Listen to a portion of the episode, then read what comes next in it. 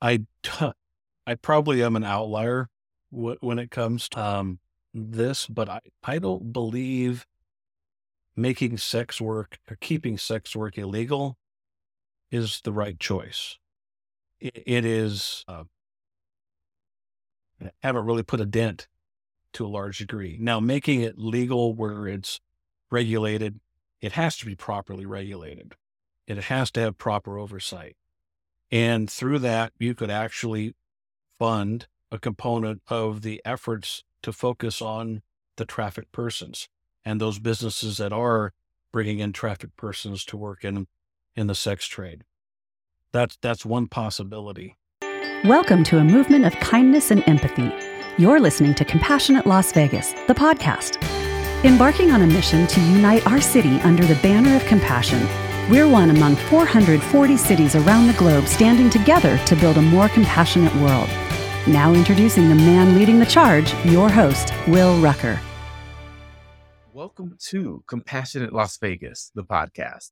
I'm Will Rucker, and I am so grateful that you have been tuning in each and every week for season five of this journey of compassion, hope, and hopefully inspiration. Joining us today is someone that I am extraordinarily fascinated by the work that this individual does, the vision, the creativity, the insight, I think you will also find quite intriguing. So, Joel, welcome to the podcast. Thank you, Will. So, can you start by telling us a little bit about yourself and what you're doing? Sure, sure. Uh, well, I lived in Vegas since 94. I escaped California uh, shortly before that. And I was in law enforcement until 2017. Did a lot of things. I worked a local, state. I was on a federal task force where I really kind of got some focus over my passion in dealing with victims that are youthful and, and other crimes against persons types investigations. I ended my career law enforcement after 10 years in homicide. And then I went to work for a large uh, Fortune 500 global company where I handled their internal investigations globally for a couple of years as a director there. And this business that I'm running now was a dream of mine about early 2000. And I went full bore with it in 2020.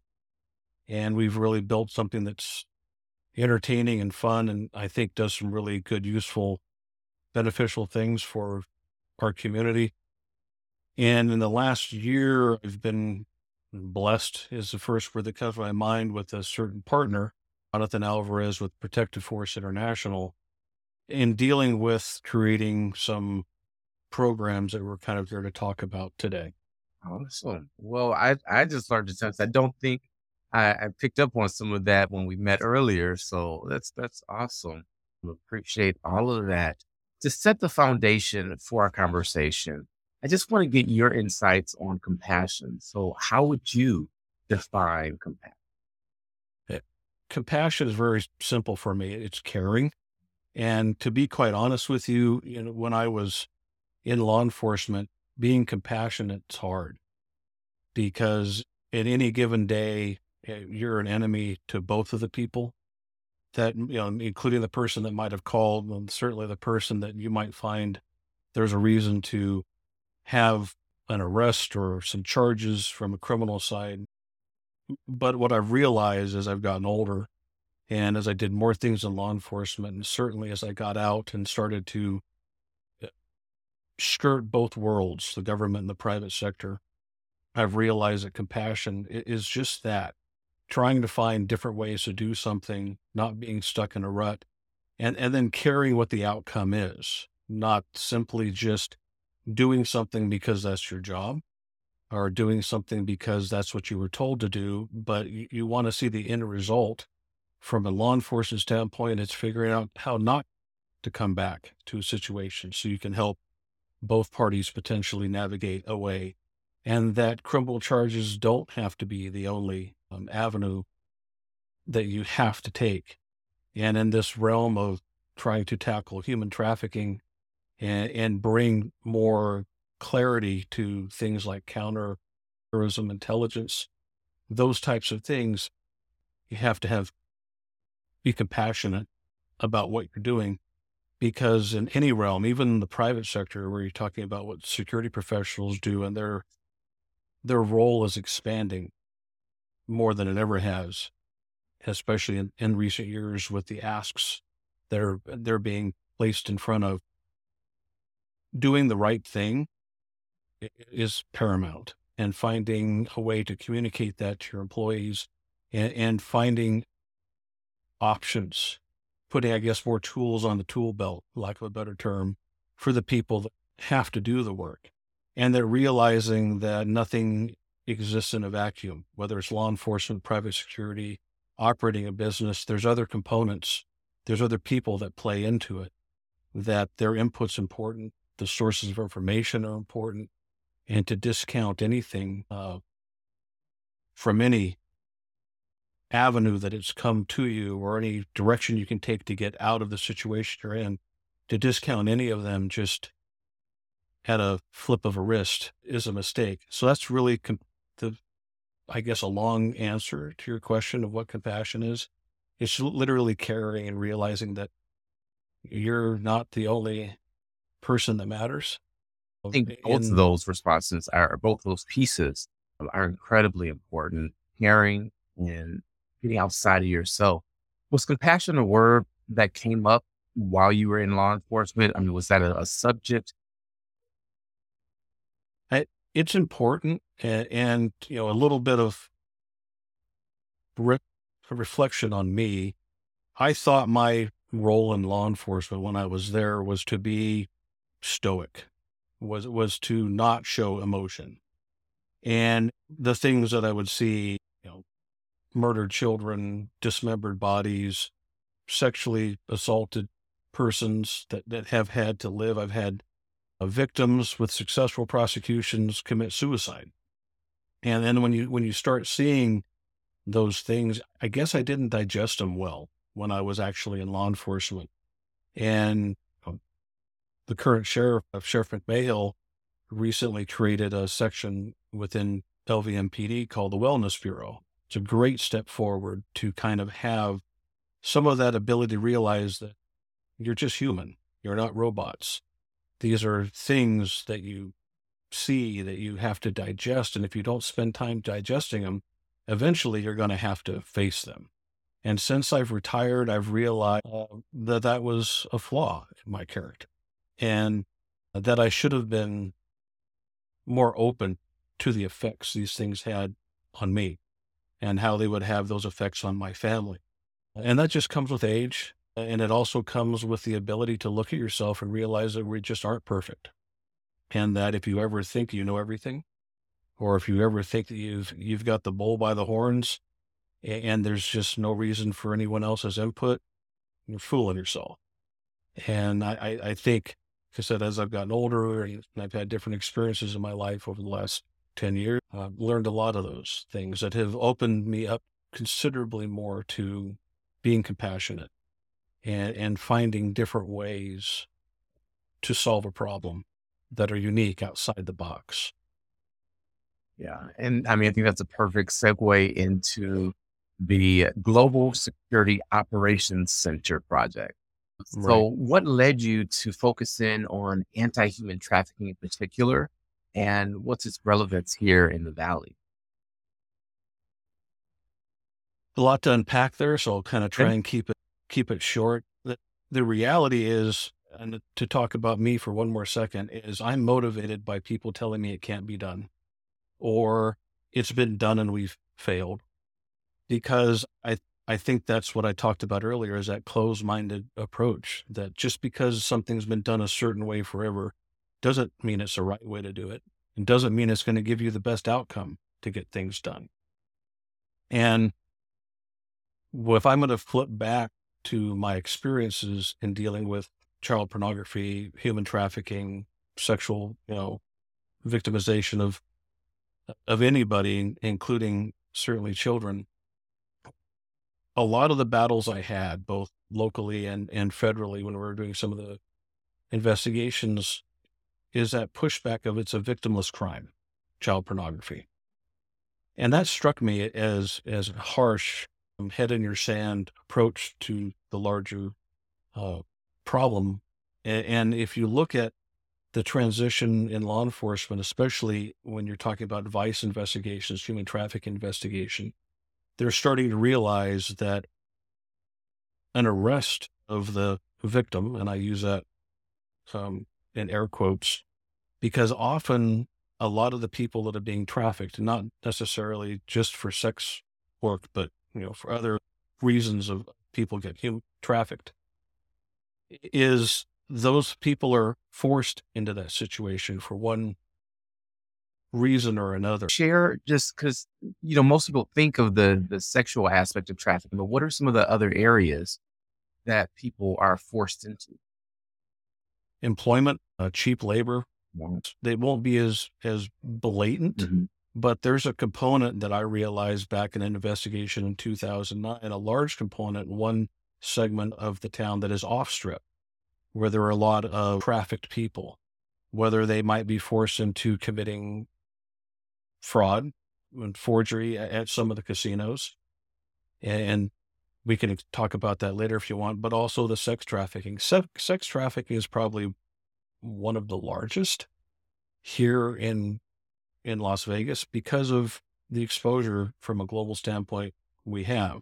You have all the casinos, you have all of the special events, you have a lot of money and a lot of people who travel here, sometimes specifically to have those experiences with sex workers off strip and sometimes even on strip. And the, the reality is that it's there and it, it's shocking how much it's overlooked.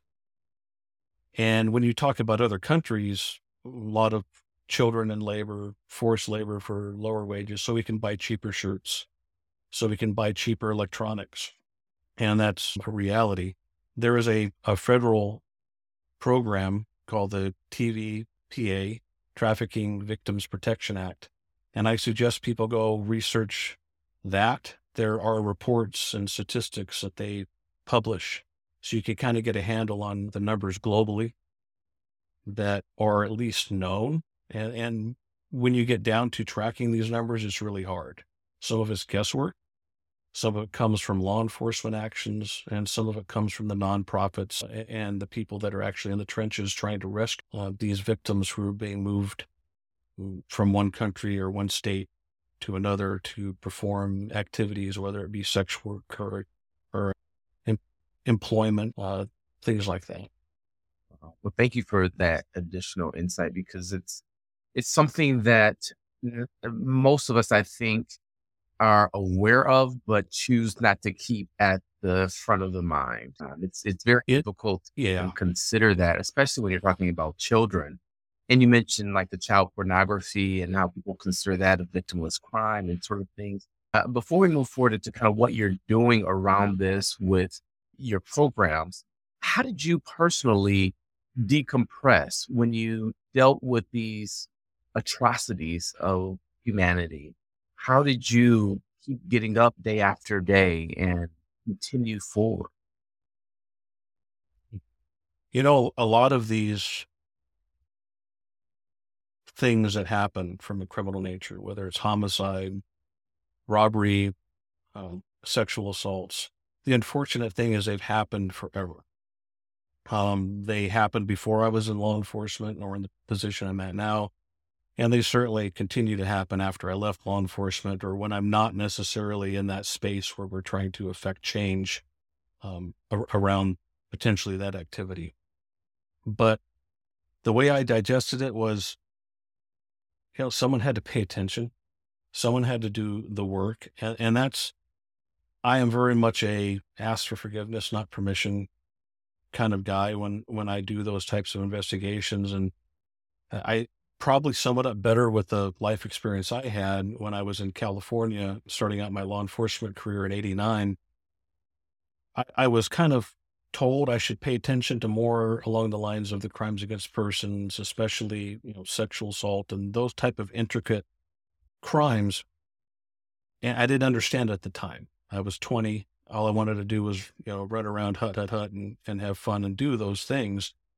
But what I found is I kept showing to um, events and I would see people not doing the right things. And I mean, other law enforcement officers. I would see them doing just the bare minimum to kind of pass things through, just like I said, to get things done and off their plate to move off. And it never set well with me. So I would always end up taking over the investigations where I could to try and get us to a certain point where due attention was paid um, to those events. I didn't like them, and I didn't really fully understand until I got later in, into my career that what I was trying to do before I made the decision to take over that call, lack of a better term, is I was not paying due attention to who I was and what I needed to do. And once I started to learn that, I became much better at my job. And it was that diligence, that focus to be able to uh, at least get down to the point where when I had a criminal case, we could get a conviction uh, and I could do the best I could to safeguard uh, the victim and their families. And through that, what I realized to segue into your next question, I think, is I realized the help that the victims and the survivors were getting was sporadic, wasn't always consistent. Um, it was sometimes disconnected, oftentimes fall short. And that came from a, a lack of coordination amongst all the parties. Uh, victim services. There, there was one child who was kidnapped and sexually assaulted out in the desert here, and he survived. And his family, I spent with a victim advocate a full day trying to get them placed into a hotel because they were trying to move back to their home state. And through getting all that work, that one day turned into two to three days of just doing the victim advocacy work with the victim advocate to try and make sure they were taken care of, to get them some mode of transportation back home. And the number of hoops we had to jump through, the the number of doors that slammed in our face to try and do the right thing was was was astonishing. And so I, I kept notes, lack of a better term, on what I'm seeing and where I'm seeing the shortfall. Yeah, sure, I could run in and arrest somebody. Like I said, that's only half the battle. Right. Uh, and teaching a survivor how to navigate through what's happened to them so they can grow and survive and, and be content in life and not let it let it eat them up or or or not get let them get stuck into a corner where they feel like what happened to them is their fault and that they're some way responsible for it. And mental health, uh, job placement, job training, just giving them a place to live sometimes and, and a safe avenue to to take the time to digest their reality in a safe way with some feedback. I saw so many holes in it, and I, I don't see anything largely has changed much. And that's where this project with Jonathan uh, really struck a chord with me, and I'm happy to be part of it. All right. Well, then let's dive into the project. Thank you for sharing a bit of your heart in it as well. I always am interested in in person uh, beyond just the work. But let's talk about some of these, I guess, gaps that you're seeking to fill with these threat assessments and uh, you know i did read up a little bit about what you're doing so i'm going to kind of skip around but i'm no expert like this is all a total curiosity here but right. wondering with trafficking in, in particular this system of care and can you explain this system and what it entails how it will operate what it does like tell me all the things sure sure I, I'm going to go in chronological order because that's how my brain kind of works okay. a little bit, so I don't forget anything. So when Jonathan came to me with the idea of the GSOC, uh, the, and that's the Global Security Operations Center, the one of the things he realized because he's boots on the ground and does a lot of good work in this town, not only for providing professional security officer uh, to deal with the day to day, but he gets involved in, in uh, search events looking for missing and exploited children here in town and does a lot of those events. And he realized that there is no entity that consistently fills a gap between when nothing is happening and when law enforcement is needed. Now there are there's a fusion center and there's a real time crime center that Metro operates. They're both very good. They're very law enforcement centric and they need to be. And they fill that role and do a good job, a very good job in that role. But what we have in town is when an event comes, you see temporary SOCs or security operations centers pop up. And then when the event's over, they close down. They have a very specific purview for that event. And there's nothing else that exists after it. And then on top of that, you'll have certain entities in town that have their own siloed SOC or security operations center. They don't share information with other SOCs and often don't share very well with each other because of perceived intellectual property or privacy concerns. They just don't. And what Jonathan came to me with was that idea of can we create something that has uh, a revenue stream to it that'll make it survive, but where other companies that can't afford to put up their own SOC, because it is very cost prohibitive, can be a member of this. And then through that, we can get all the different pieces of information to come together. And then we can start to share it because the reality is if there's an event, let's say at Flamingo on the Boulevard, then the bad actors largely don't stay on that property. They stay elsewhere, some rentals, some off strip hotels. They bring in what crews, either locally or from other places, and then they assemble and they go through their activities and, and then they go back out. If a bad event happens at that location, they're going to scramble around town to those locations where they feel, feel safe and away. So we want to break those silos and we want to make sure all this disconnect information can be connected. So that's what he spoke to me about. I know his passion with the human trafficking, especially and the counterterrorism intelligence, the need for that to be 24 7 and interconnect all of these um, sources of information, because then we can assist and provide more information to the Fusion Center and Metro or whatever law enforcement agency needs to get involved. And that's what led over to the idea of the system of care that's really going to focus at trying to bring together all those disconnected multidisciplinary teams that are involved in human trafficking and assessing counterterrorism intelligence down into a defined uh, operating procedure. Okay. That operates with MOUs or memos of understanding and operating agreements. So everyone's on the same page. Everyone gets the same general training. They have to have a program in place where they can monitor the services they're providing, the work they're doing, and then undergo regular audits to make sure that these people that are involved in the activities of rescues, placement, training, education, those types of things are doing what they're said they were going to do to begin with. So it's just that whole process of making sure that all these disconnected systems come together and, and function as a whole. And that's the idea with the system of care. So I, I don't want to get too far ahead, but one of our most popular episodes this season has been where we focused in on AI, artificial intelligence. Mm-hmm. And I know that there's a AI component to this. So how does that work? What technologies are you leveraging? And uh, what safety protocols are you putting in place? Because of course, you know, terrorists have AI too. So tell me a little bit, a, a little bit more about that. I love AI and it, it also scares me in one sense because a lot of people don't appreciate what it is. When I deploy AI in my business, I'm very particular that we understand what someone's asking for, what they're trying to do, and then how do we implement it into an operating procedure that makes sense. So, in other words, if you expect AI to do the work of a room full of video analysts, you're mistaken. But what it can do is make what you have more efficient.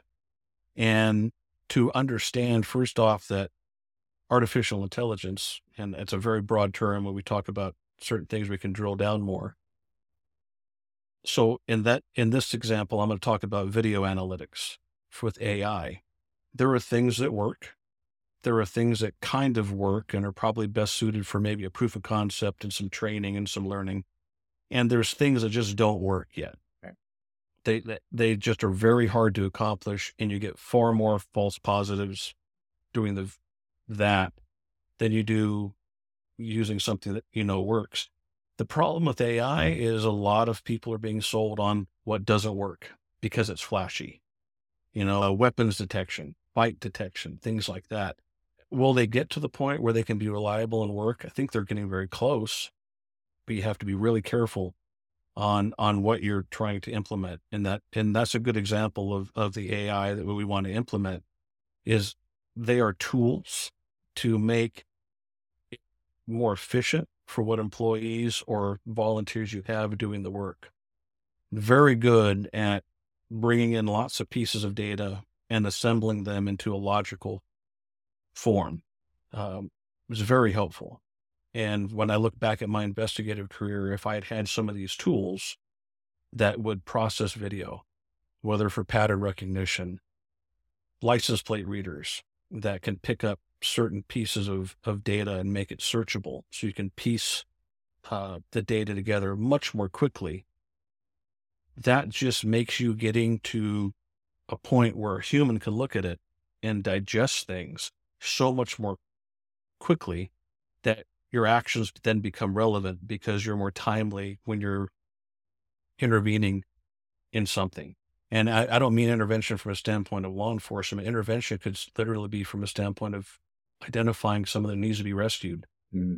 and being able to communicate them and then have that system of care that has all the different components where everybody knows the same language. Everyone knows who has space, capacity, and knows what they're going to do, and they can bring the right resources to bear uh, to effect a rescue. That's the ultimate goal, like in human trafficking, is to get that person out of that environment that the criminal right. investigation could be later. That piece that you mentioned, though, right there is, I think, something that even nonprofits could utilize because one of the challenges that I've encountered is, you know, folks will call the agency I used to work for. Can you do X, Y, and Z? No, that's outside of our scope, or no, we don't have capacity. Well, such and such gave us your information. They said you did this. it's like, no. But I do see a, a place where AI could be like, you know, here's the one that you should go to. Here's their real time capacity um, on something, you know, as simple as trying to get a gas card or a bus card. And I'm not making light of the need of that. It's just that's something that's relatively uh, simple to address. I'm also thinking, like when I go through TS- TSA, they have those little spinner machines and then they put the square on you as like, this is where we need to check. Is that a AI technology or similar to what you're working with?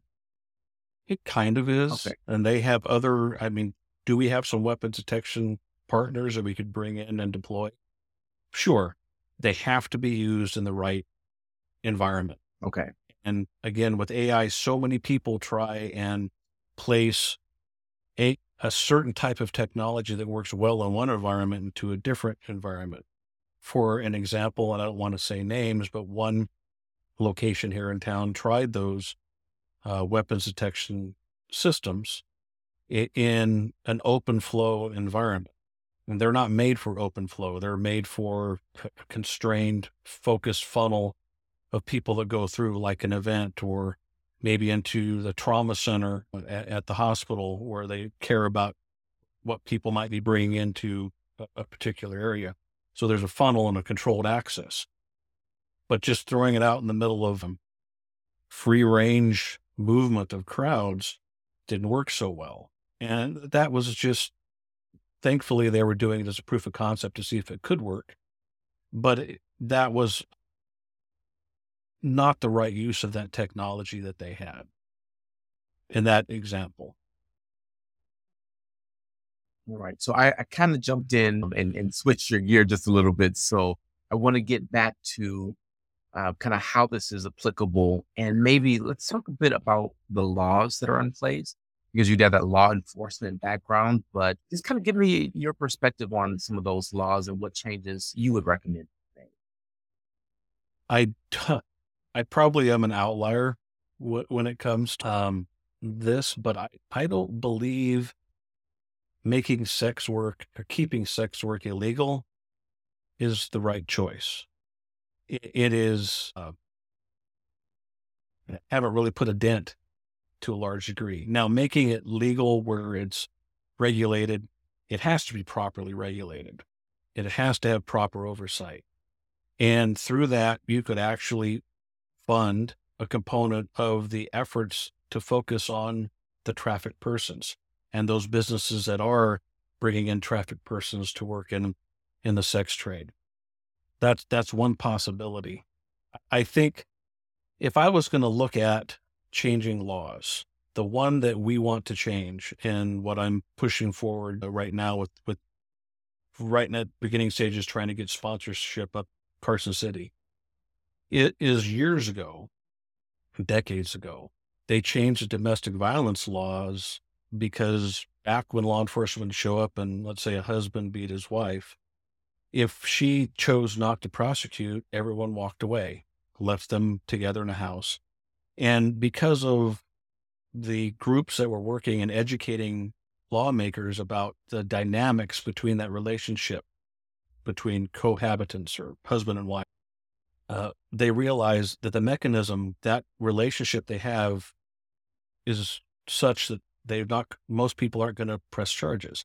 And so we're leaving somebody in a dangerous situation where the state or the local jurisdiction needs to step in and operate absent of the victim pressing charges. The state or jurisdiction becomes the victim, quote unquote. We want to change the law in Nevada to use that same mechanism between a trafficker and a trafficked person because the dynamics between the two of them are, are so similar, in some cases identical to that domestic cohabitation relationship. Yeah. And it's forged on the same level of violence, control, mental control, drug addiction, uh, things along those lines. So to change the trafficking law to include that would be a huge step in the right direction that I think would do significantly more good than just making sex work legal because uh, are there sex workers out there that want to be in that industry? Absolutely. And, and should uh, have a chance to work in that career in certain parts of the state, they can legally, right? It's just here in Clark County, it's not legal. We can have that discussion for another time. The the bigger component of what I'm looking at are the people that are in that industry, amongst other industries uh, like employment and uh, tax fraud is a good example, and I can explain that later. But they get brought into the country per se, and are for massage parlors in some cases. If you've seen some of those around town, are are home to some people who are currently victims of trafficking. But changing that law doesn't just affect the people that are trafficked for sex work, but it also can affect the people that are trafficked for other reasons. And so I think you have a better uh, benefit. It gives more power to this, to law enforcement when they have the investigation in front of them to take action. Right now, it's requisite on them to find a victim who'll cooperate. Yeah. And from a prosecution standpoint, which the target in that realm is to focus on the trafficker and it makes it really hard to do that when you can't bring a criminal case against him easily. And I, I think that'll be a better law change, to be honest with you. And that's the one we're focused on is making sure we can get some traction in that direction. So what is the political will behind something like that? Have you found folks that have an interest? Is it a coalition that you're building? Give me a little bit more insight on that. This is ground floor stuff, both the GSOC and, and the system of, of care. And it it's a coalition of sorts we're building, and it's part of that system of care because there are groups out there that are involved in anti-human trafficking efforts. There are rescue organizations, and they all have separate voices. They all have different abilities to communicate with and get things done at different levels, locally, statewide, federally. And the idea behind that system of care, which you can call a coalition if you want, is to have everything focused with a single group of support. And the reality with that system of care is to, like you just kind of alluded to earlier, if, let's say, a security officer is at an event and identifies potential person who's being trafficked, awareness training is important, but I don't think awareness training is sufficient. What's lacking is skills based training. And so when you start giving proper training to, let's say, the security officers, then they not only recognize this is what I'm seeing, but now I know what to do. And then you pre vet or pre established channels through which they're going to funnel through that process so that they don't get a no or I don't have capacity or you've made the wrong call. I don't do that. Everyone is going to be on the same page. And you can do that through some really cool uh, electronic software programs that can help track all those processes. But again, to kind of break out that mold, the system of care doesn't talk about looking at things from a training. We're just going to train security officers, housekeeping, room service, valet, ticket takers at an event. These are the people that are in the trenches day to day. They're going to see movements. They're going to walk into a room and see something that just doesn't look right. Or they might be a maintenance who's walking around the hallways of, of one of the casinos or one of the hotels in town and might hear something. And they could put two and two together. But because they would have been through some basic training, they'll know what to say when they talk to security. And security will know, all right, I, I understand what you're talking about, and this is what we have to do. And if they compile enough to involve law enforcement, let's do that. If we only have enough right now, we can facilitate a rescue and then, you know, handle with the law enforcement later, then we can do that as well. Part of the battle with human trafficking is in some of these events and these locations is make it inhospitable for these bad actors to come and do business, make it not profitable for them so that they aren't welcome there. They don't make money there. Uh, that's one component of it. But the more important thing, like I said before, is how do we successfully rescue some of these trafficked people? For an example, uh, if you are from another country and you were trafficked into this country there's a capacity to, if you're a victim of trafficking, to fast track you through naturalization so you can stay here. That means you can get a social security card, you can get a job, you can get a place to live and power. You're facilitating a pathway for a victim to feel safe to escape their their tormentor. Does that hopefully that makes yeah, sense? And, and and that's that's the larger capacity or larger focus of what we want to do with the system of care is all those components are out there floating around, but they're siloed. Some parts don't talk well to another part and trying to get everybody on the same page here locally so that everyone is aware of what the other part's doing, what the other part might need, and that you can support when it's relevant uh, and in the correct way. So having legal partners that can offer that type of uh, immigration uh, service to someone who might be from another country so they can all right how do i how do i get from point a to point b work placement programs work training things along those lines education having those resources where you have those pathways kind of pre-built so it, it's like i don't have to spend three days like i did years ago just trying to figure out some way to get somebody a bus pass to go from here to back east well, time has gone so quickly. There's so much to dive into in this, and you're doing, uh, as you mentioned, it's, it's the ground floor. You're you're building something that is what I feel is revolutionary. In 30 seconds, what is the message that you want our audience to take away? Well, through Jonathan's support and with Protective Force International, our first developmental sprint uh, that we're taking a dive at for the GSOC or the Global Security Operations Center is happening in February of 2024. And right now we are building strategic partners to be a part of that development and implementation, which will probably roll out in phases over 2024. But also to follow that is going to be the system of care developmental sprint that needs to take place. And we've got some key partners now. We're looking for some more involvement for, for key partners. So if anybody knows entities that would like to be involved in this or want more information, have them reach out to me. I, would like to have more input.